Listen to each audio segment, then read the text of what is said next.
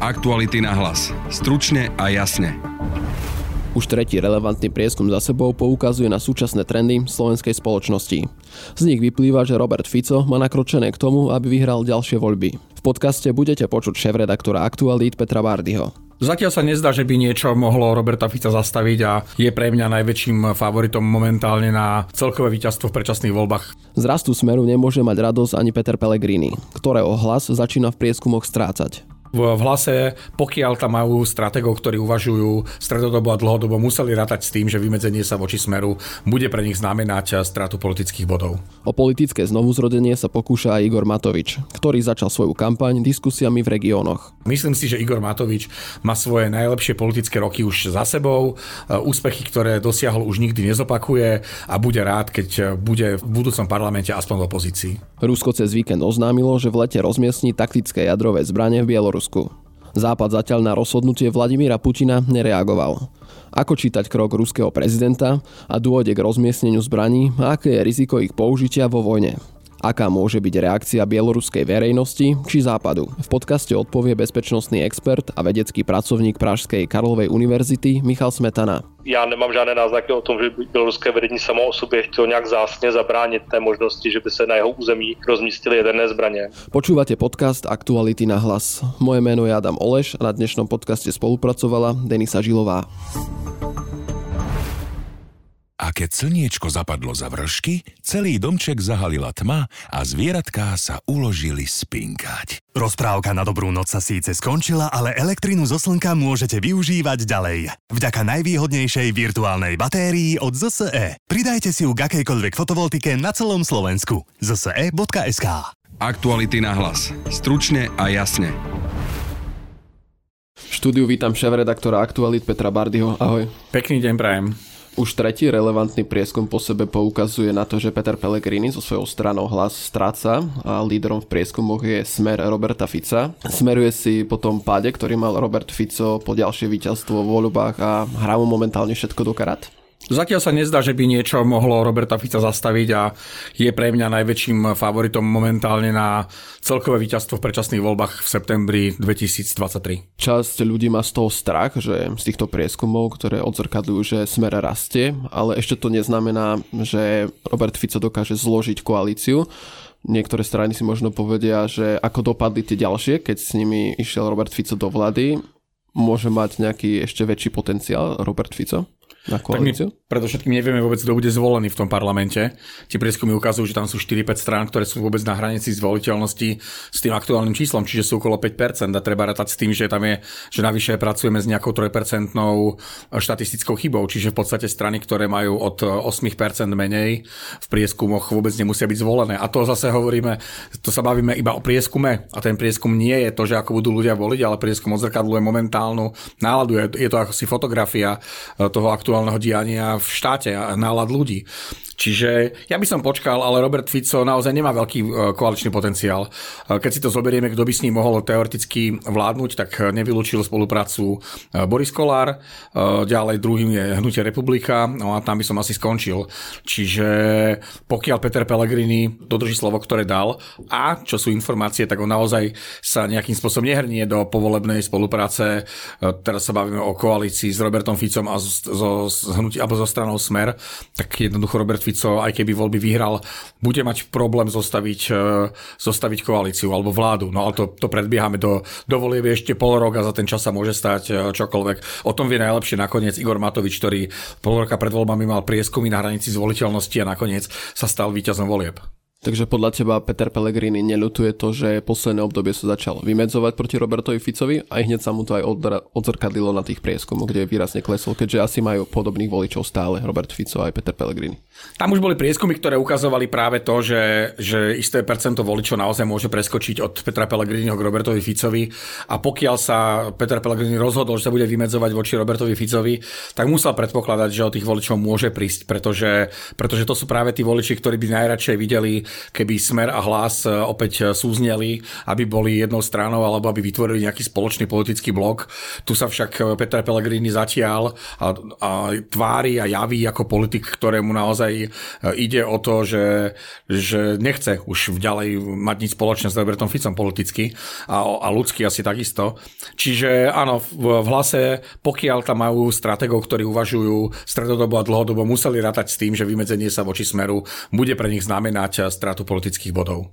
Obáva sa aj toho, že by ho ten smer, nazvime to, zožral, tú stranu hlas? Ja si nemyslím, že má Fico takú silu, aby dokázal pohltiť eh, voličov, ktorí dnes sympatizujú so stranou hlas. Myslím si, že tam už je naozaj skupina ľudí, ktorá vníma politiku, alebo ktorá vnímala politiku smeru už eh, inak, ako by si oni predstavovali možno politiku soci, eh, sociálnu a, a lavicovú. Čiže pre nich naozaj môže byť Peter Pellegrini moderným politikom západoeurópskeho typu, ktorý jednoducho sa snaží tú politiku robiť nechcem to povedať čestnejšie, zodpovednejšie, ale určite nie aspoň až, tak vulgárne a, a gaunersky, ako to robil Fico počas svojich vlád. Na tom treťom mieste v prieskumoch sa už dlhodobo objavuje progresívne Slovensko, ktoré má tých 12 až 15% ale o progresívnom Slovensku veľa toho nepočujeme, neprinášajú ani žiadne témy, ktoré by rezonovali spoločnosti, ich predsedu Michala Šimečku veľa ľudí nepozná ako si to vysvetľuje, že majú toľko percent a vôbec o nich sa nehovorí? Možno je to tá výhoda práve, že? Tak ono to závisí, hej, že tie témy, ktoré dnes rezonujú, nie sú témami, kde sa jednoducho chce politická strana za, pokiaľ to nie je politická strana extrémne populistická alebo, alebo revolučná, ktorá by sa, že by sa na nich chcela zviesť, že dnes je naozaj e, tá situácia pre progresívne Slovensko asi najlepšia, keď sa budú vyjadrovať vecne, namiesto toho, aby sa zaradili do radu ukričaných politických subjektov, ktoré sa snažia len prekričať jeden druhého a prehlušiť sa navzájom väčšími či menšími populistickými výlevmi. E, čo sa týka tých percentuálnych bodov, ktoré dnes má e, progresívne Slovensko, tak tam treba jednoznačne povedať, že oni namiesto budovania strany jedného človeka, ale kultu osobnosti alebo nejakých takých že projektov postavených na silnom lídrovi, vybudovali politickú stranu, ktorá dokáže osloviť zatiaľ určité percento ľudí a, a to je vlastne dobre, lebo majú tú základňu výrazne stabilnejšiu, ako je to v prípade prípade strana, ako je napríklad Olano, alebo Smer, alebo, alebo ja neviem, možno aj strana Sloboda a Solidarita, alebo iné, ktoré jednoducho to celé majú postavené na, na lídrovi, na tom jednom, ktorý zvyčajne bol otcom zakladateľom a zároveň e, nositeľom tej, tej politiky daného politického subjektu. Čiže v tomto, v tomto prípade sa môže progresívne Slovensko uh, tváriť alebo môže ľuďom prípadať ako nejaká šedá uh, myš v tom politickom ako keby že rybníku, uh, že, že je nevýrazné a, a možno, uh, možno menej určuje témy. Na druhej strane má veľmi stabilnú uh, politickú základňu. A, a pokiaľ sa Michalovi Šimečkovi uh, podarí to, čo sa podarilo svojho času Zuzane Čaputovej, ktorá bola takisto veľmi, veľmi málo známa, až takmer neznáma vo, pre verejnosť. Ja len uvediem taký príklad, pamätám pamätám si, keď pred voľbami prezidentskými, to bol nejaký letný mesiac, mi niekto z eh, progresívneho Slovenska povedal, že si dali robiť prieskum pri vysokých školách, taký náhodný, že eh, koľko vysokoškolákov pozná Zuzanu Čaputovú a vyšlo im tam, že to bol len každý tretí alebo každý, každý štvrtý, alebo možno ešte, ešte menšie to číslo bolo. A že, ale vlastne brali to ako výzvu, že čím vyššie toto číslo bude, tým väčšia bude pravdepodobnosť, že bude úspešná. Takže Michal Šimečka, ak eh, urobí, ak svoju kariéru a budovanie toho, toho leadershipu aj s tou tou poznateľnosťou vo verejnosti postaví na, na dobrých základoch, tak to môže byť pre progresívne Slovensko len plus. Takže asi je potrebné mať toho lídra, keďže vidíme, že na Slovensku práve toto funguje. Každý z ich voličov hľada nejakého lídra, ktorý prezentuje celú tú stranu. Áno, ale závisí, čo vnímame pod slovom líder. Hej? Ak je to nejaký uzurpátor moci, ktorý sa jednoducho rozhodne, že on bude riadiť stranu a všetci ostatní mu budú slúžiť a že iba o ňom to celé bude taký tí králi slnka, tak ono to môže fungovať a môže to fungovať celkom dlho. Však Robert Fico takto funguje od roku, od roku 2000, keď eh, v novembri 99 založili stranu Smer, čiže v podstate on odvtedy bol a je jediným lídrom strany Smer a keď sa tam na, na, akože začalo javiť, že by ho mohol niekto nahradiť, hovorím o Petrovi Pellegrinim, tak Petre Pellegrini dostal jasne naznačené, kde je jeho miesto a že trom patrí len jednému. Takže áno, že dá sa, dá sa fungovať aj takto, že máte postavenú stranu na jednom kráľovi slnku a potom je tu, že potom je aj možnosť samozrejme, že budovať tú stranu zo spodu od tých od stranických štruktúr a od voličov. Je to výrazne ťažšie ťažší a dl- dlhšie trvajúci proces, ale príde mi politicky správnejší a príde mi tá strana stabilnejšia a príde mi viac životaschopnejšia a môže postupne generovať e, nových a nových lídrov podľa toho, akých lídrov tá strana a tá doba bude potrebovať. Čiže v tomto smere si myslím, že má progresívne Slovensko aj zo stredodobého hľadiska a možno aj z dlhodobého hľadiska navrh keď prejdeme strane jedného muža, dostaneme sa k hnutiu Oľano, ktoré opustil Eduard Heger a do nejakej miery to s nimi zatriaslo. Podľa prieskumov sa už nachádzajú pod hranicou tých 5%. Podľa teba dostane sa na tú svoju vlnu, lebo vidíme, že už začal kampaň, či už v parlamente tento týždeň bude sa hlasovať o tých 500 eurách, robí rôzne diskusie po regiónoch, dnes to bude napríklad na Orave. Čo na to hovoríš? Tak robí to, čo vie robiť najlepšie. Igor Matovič potrebuje publikum, potrebuje stáť v žiare reflektorov, potrebuje hovoriť, čo mu príde na um, čím menej ako keby e, pozornosti zo strany médií, e, tým vyššia, väčšia šanca, že osloví svojho cieľového poslucháča. On sa naozaj, že pred tými nazvime to obyčajnými ľuďmi, cíti naozaj ako, ako ryba vo vode, čiže áno, on, on vie, čo robí a to, čo robí teraz, to znamená, že chodí do regiónov, robí meetingy, to je niečo, čo, čo jemu ide, tam si naozaj, tam sa môže opustiť a mať ten slovník naozaj taký, aký mu je blízky, nemusí si dávať pozor na to, čo povie. Nie je to ani sociálna sieť, kde sa tie veci dajú spätne ako keby odkontrolovať a tak ďalej. Čiže áno, Igor Matovič eh, vsádza na osvedčené, osvedčené metódy, či mu to pomôže, no to práve neviem, hej, lebo Igor Matovič mal celú politiku postavenú na silnej emocii. E, najprv mu fungovala tá protikorupčná agenda, na ktorej sa viezol v podstate od roku 2010, e, respektíve 2011. Postupne sa to ale, sa to ale zmenilo. Jednoducho dnes už sám priznal, že už to, alebo ľudia z Olano priznali, že už to taká téma nie je, lebo však policia má rozviazané ruky a že musia hľadať e, možno iné, iné body, o čo sa oprú. Ten konzervatívny model mu príliš nevychádza. Ukazuje sa to aj, aj tým, že mu v podstate odchádzali všetci lídry, ktorí mali priniesť do, do košiara Olano hlasy konzervatívnych voličov. Čiže toto asi nebude úplne uh, to, kde by sa on mal, ako keby, že v to, kde by on mal mať svoje miesto. Jednoducho Olano pravdepodobne nikdy nebude vnímané ako, ako strana pre, pre koaličného voliča. Vždy to bola strana revolty, vždy to bola strana alebo hnutie pomsty a hnutie hnevu nahnevaných obyčajných ľudí, ktorí chcú vykričať celému svetu, aké sú politické elity k ním nespravodlivé, ako ich nechápu, ako ich nepočúvajú, ako si robia všetko podľa seba a sú otrhnuté od reality. No lenže Igor Matovič sa stal zrazu e, politickou elitou, dokonca istý čas nej mali aj riadil štát z pozície predsedu vlády a to už sa naozaj ťažko vysvetľuje tým ľuďom, ktorí s ním tú skúsenosť majú a tá skúsenosť nie je najlepšia, že sa to môže zmeniť a že keď bude, že keď bude zase, ja neviem, nepremiérom, tak bude, bude lepším. Obávam sa, že Igor Matovič, alebo obávam sa, myslím si, že Igor Matovič má svoje najlepšie politické roky už za sebou, úspechy, ktoré dosiahol už nikdy nezopakuje a bude rád, keď bude v budúcom parlamente aspoň v opozícii. To bol šéf-redaktor portálu Aktuality Peter Bardy. Ďakujem ti za rozhovor. Pekný deň prajem všetkým. Aktuality na hlas. Stručne a jasne. Rusko cez víkend oznámilo, že rozmiestni taktické jadrové zbranie na území Bieloruska. Ukrajina preto žiada mimoriadne, mimoriadne zasadnutie Bezpečnostnej rady OSN. Či ide o zastrašovanie západu zo strany Vladimíra Putina alebo zbranie chce skutočne použiť proti Ukrajine, sa opýtam bezpečnostného analytika z Inštitútu medzinárodných štúdí Pražskej Karlovej univerzity Michala Smetanu. Dobrý deň. Dobrý den. Čo si vy myslíte, čo týmto krokom Putin sleduje? Určitě to pro nás není nějaké velké překvapení. Vlastně tu půdu pro tento krok si Vladimír Putin Putin i Aleksandr Lukašenko připravovali už v loni v únoru, kdy došlo ke změně běloruské ústavy a existovaly už nějakou další dobu náznaky, že by k rozmístění ruských jaderných zbraní v Bělorusku mohlo dojít. A kdybych se měl podívat na to, co si od toho slibuje Kreml, tak určitě je to možné vnímat to rozhodnutí jako nějakou další snahu vlastně signalizovat směrem ven to ruské odhodlání konflikt potenciálně dále eskalovat a u západních států zvyšovat to vnímání eh, možného vyššího rizika, které by mohlo omezit nějakých strategická rozhodnutí, například co se týče dodávek zbraní na Ukrajinu. A směrem dovnitř se o toho zřejmě Vladimír Putin slibuje to, že to bude nějaké gesto síly, kdy se aktuální, v době, kdy se aktuální ruské ofenzivy na Ukrajině příliš nedaří a také se očekává poměrně významný ukrajinský protiútok.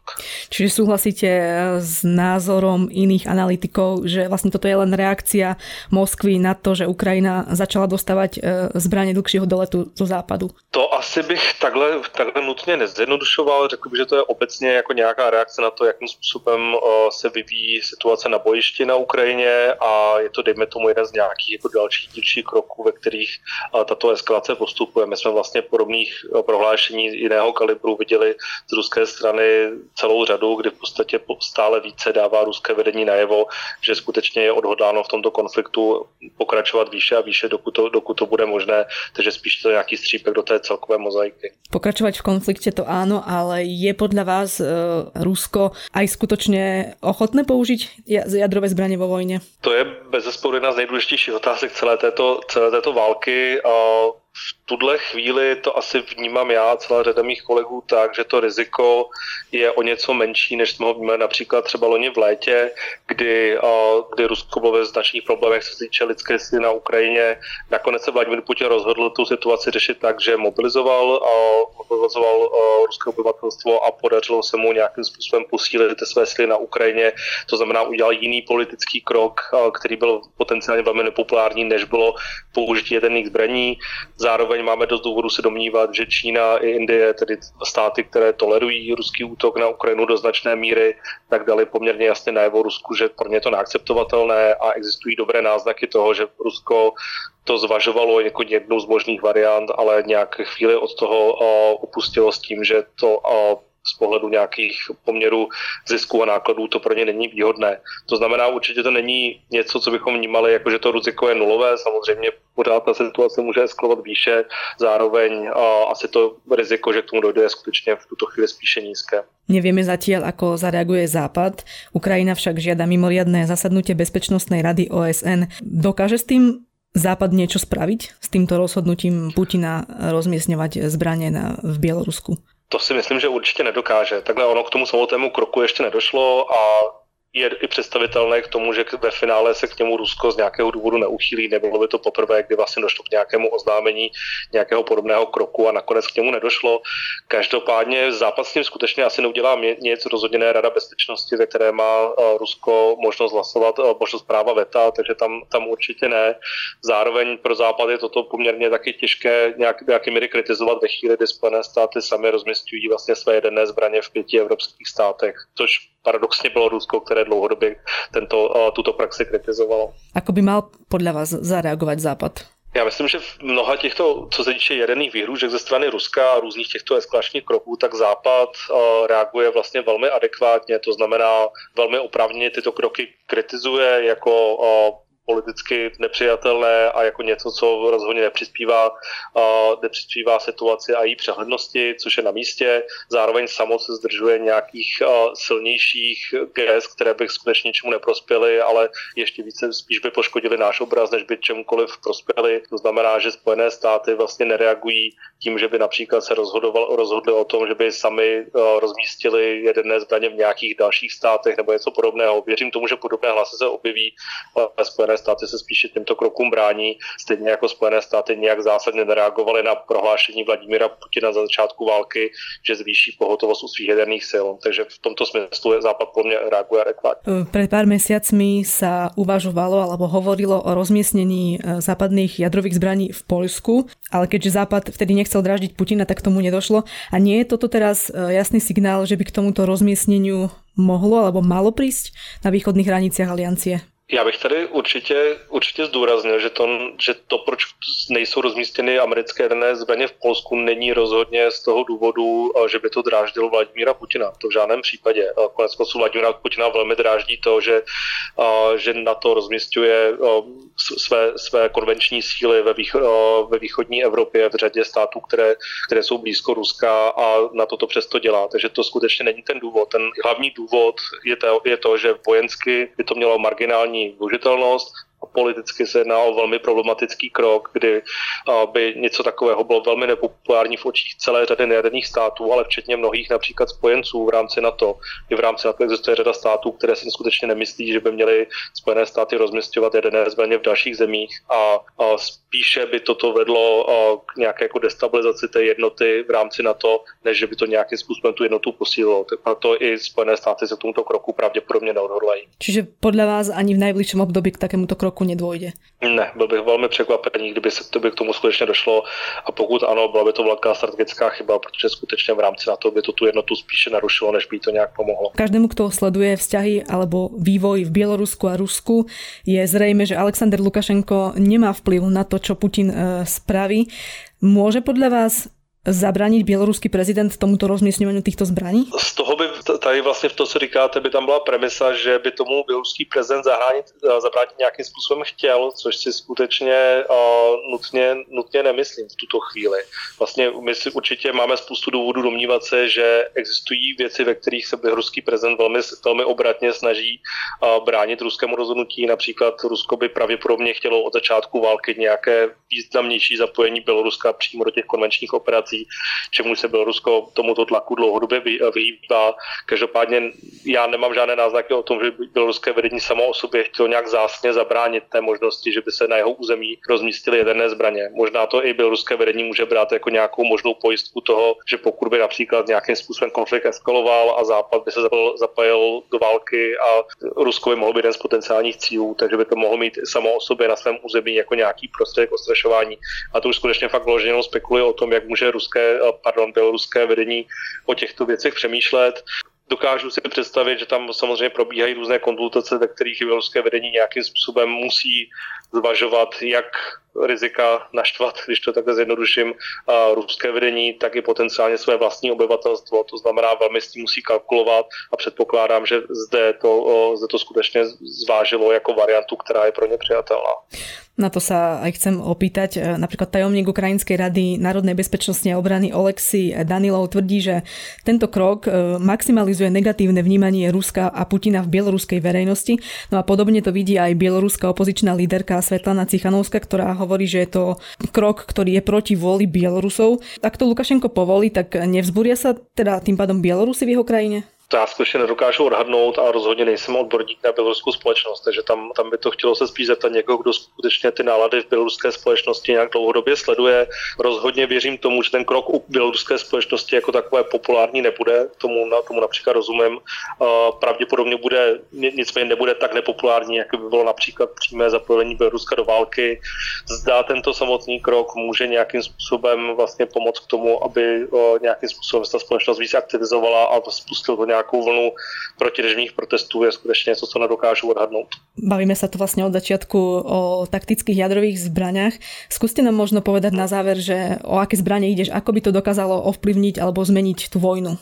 Chcete vědět, o jaké zbraně jde konkrétně, co jsou taktické jaderné zbraně, anebo jakým způsobem to co, to, co dostanou ty zbraně, by mohly být použity a případně ovlivnit? Čo by, čo by, to, čo by to spôsobilo na tom území? Co by to způsobilo? Ono to vlastně ale pravděpodobně nespůsobí nic moc. Jako, jak jsem říkal úplně na začátku, tak ten krok je spíše ze strany Vladimira Putina něco, nějaká forma signalizace, jak směrem tedy na západ, tak směrem k vlastnímu obyvatelstvu a k vlastním elitám. A po vojenské stránce to nedává vlastně nějaké zásadní, nějaké zásadní výhody. Je to skutečně jako nějaká, nějaká jako marginální posílení těch ruských jaderných schopností, kde Rusko samozřejmě disponuje celou plejádou vlastně strategických i taktických jaderných systémů, které můžou zasáhnout podstatě jakékoliv místo se rozhodnou, takže tam skutečně po vojenské stránce to není žádná velká, velká výhoda a nedokážu si představit, že by nějakým způsobem by tento krok mohl ovlivnit průběh války jako takové. Ďakujem za rozhovor. To bol bezpečnostný analytik z Inštitútu medzinárodných štúdí Praskej Karlovej univerzity Michal Smetana. Ja moc ďakujem za pozvání. To je z dnešného podcastu všetko. Na podcaste spolupracovala Denisa Žilová a Matej Hrablo. Pekný zvyšok na vám praje Adam Oleš. Aktuality na hlas. Stručne a jasne.